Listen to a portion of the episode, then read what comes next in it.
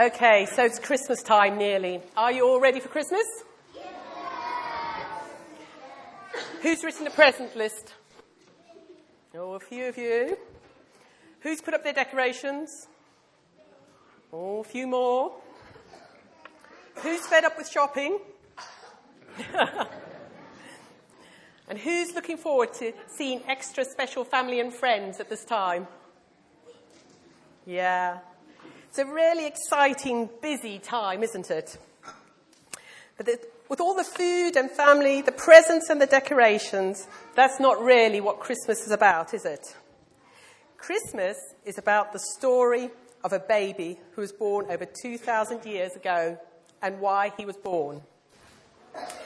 It's the start of a wonderful story of how it says in John 3:16, because God loved the world so much, he sent his son.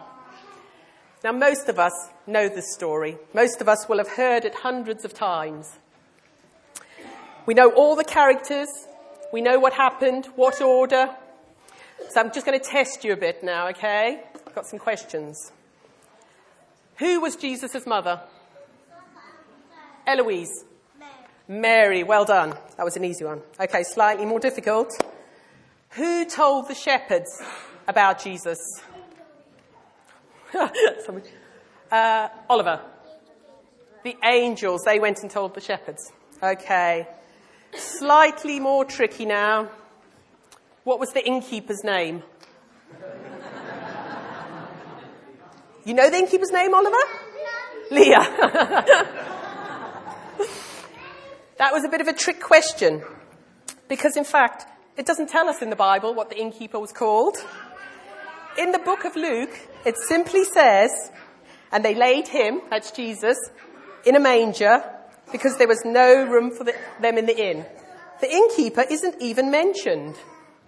All that we know about the innkeeper, all the things you see in your plays, that's all tradition and what we've thought would happen.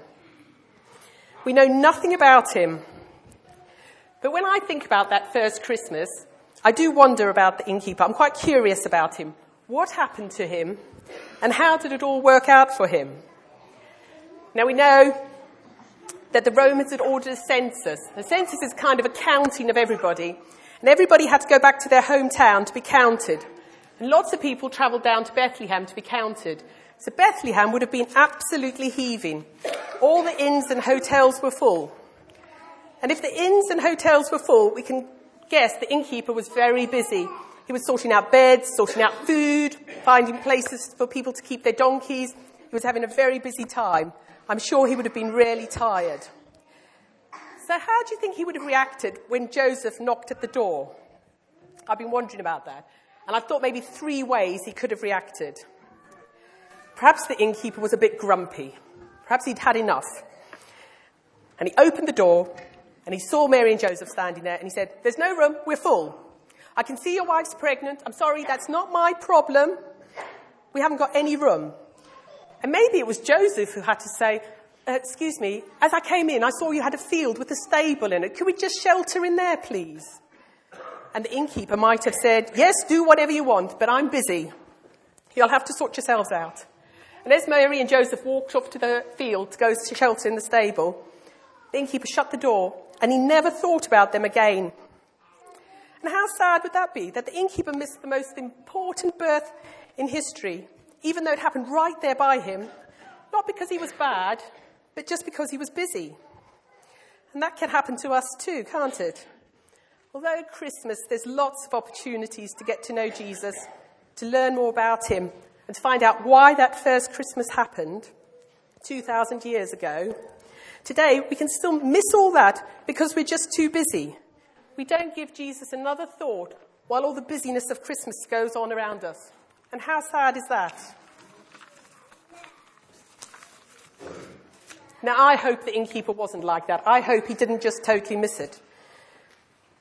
But you know, when Joseph knocked at that door, like I said, the innkeeper was very tired. But maybe he, said, Oh, I'm sorry, I just haven't got room. Come in and have a drink while I try sort something out. Maybe he tried to shuffle his guests around, but he still couldn't make room for them. And eventually he said, Look, I'm really sorry. The only place I can suggest is my stable out there. But I tell you what, I'll go move the animals out and I'll put some fresh straw in and I'll take you some food there and I'll do my best. And he ushered them into the stable, and then he said, I'll come back and find out how you are as soon as I have a moment. But you know, he got caught up in all the jobs he was doing. Maybe he dozed off in a chair. And perhaps he woke up as he heard people running outside. And he looked out of the window and he said, Oh, there's shepherds running up my road. And he called out to them and said, What are you doing?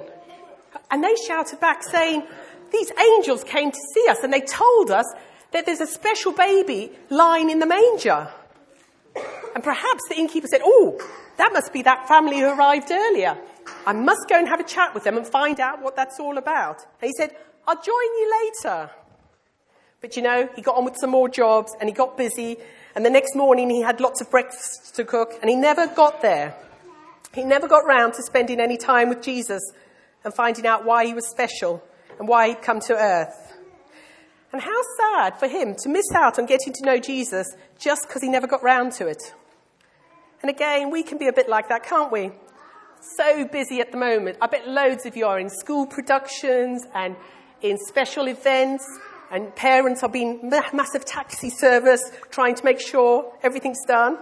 We're just so busy. They can be good things we're busy with, helping people, being a good friend, doing the right thing. And although we intend to spend some time with Jesus, we just never get round to it.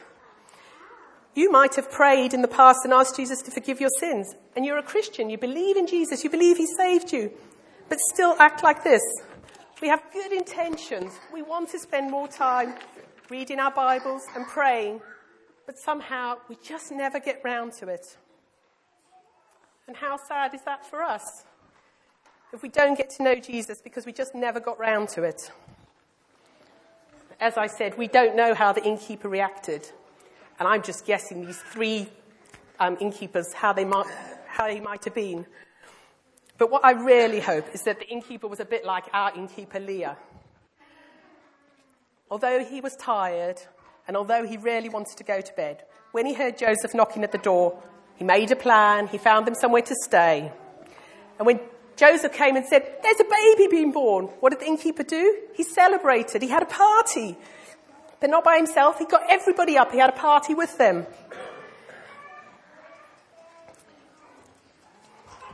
I hope the innkeeper, when the shepherds ran past, ran out to greet them and said, What's going on? And they said, We've come to see this baby. And he said, Oh, I know where he is. Come. And then he chatted with the, the, shepherds and found out how it had happened, how frightening it was when the angels arrived, but how amazing it turned out. And I really hope that the innkeeper chatted to Mary and Joseph and heard all about their stories and about how they were given promises about the baby. You know, I'd love to think that as Jesus grew up and started teaching and healing people and walking all around that area, that the innkeeper knew who Jesus was and why he'd come into the world.